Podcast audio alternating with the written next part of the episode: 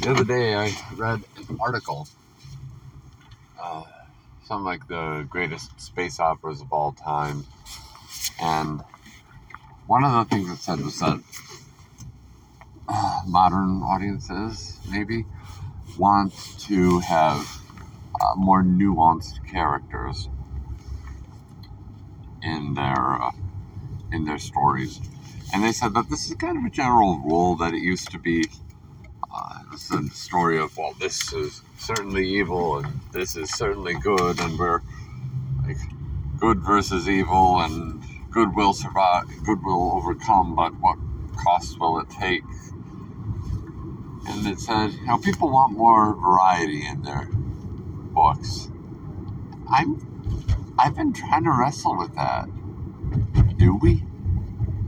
I mean, we we want stories that treat us like adults, stories that don't oversimplify complicated matters. Because, you know, as an adult, you don't want to necessarily read a children's story, and yet, how much enjoyment do we get out of children's stories?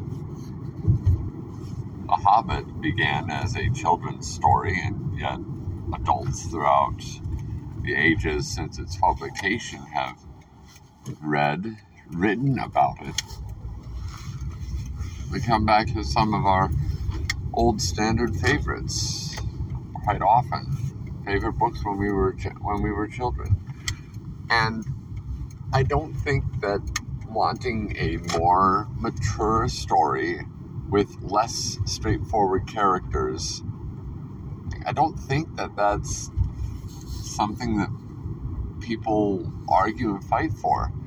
If you read Dr. Seuss's The Cat in the Hat, the cat is not a fully good character, nor is is not a fully evil character, nor is the goldfish a fully good character. Even the children are simply children uh, one of my favorite books of all time, The Secret Garden. Mary Lennox is not a truly pure and good character, nor is Colin, nor is Dr. Craven. I mean, you could argue that, um, what's his name, the Fox Boy, you could argue that he is good, but he's really modeled to be a fairy you know, in, in, in archetype, he's a human fairy. So he seems to be mostly kind with no need or opportunity to be bad. Dickon, that's his name. So I really don't think that it's a modern thing that people want more interesting, less stereotyped characters because I've come across mm, characters who aren't stereotypical from all ages of my reading experience. There have been very few that are just straight good or straight evil. Even them, I find myself thinking back to the good old days when good people weren't evil and evil people weren't good.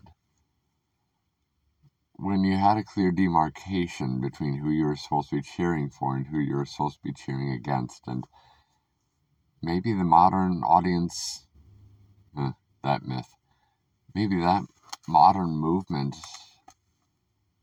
is trying to encapsulate what people have already been doing, but they're trying to overdo it. And like with wild things, making something more than it is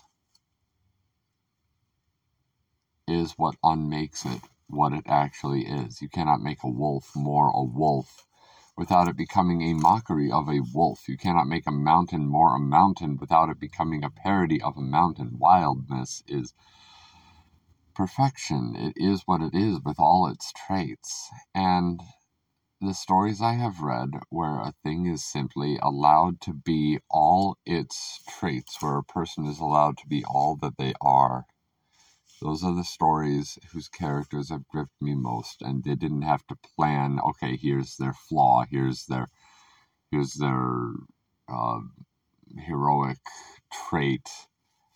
This is what's going to sabotage them.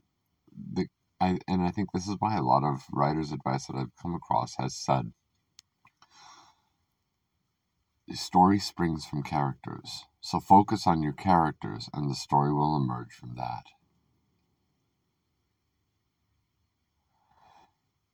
Hmm. Well, those are my thoughts for the morning. Uh, go out there, take something old, make something new. Peace out.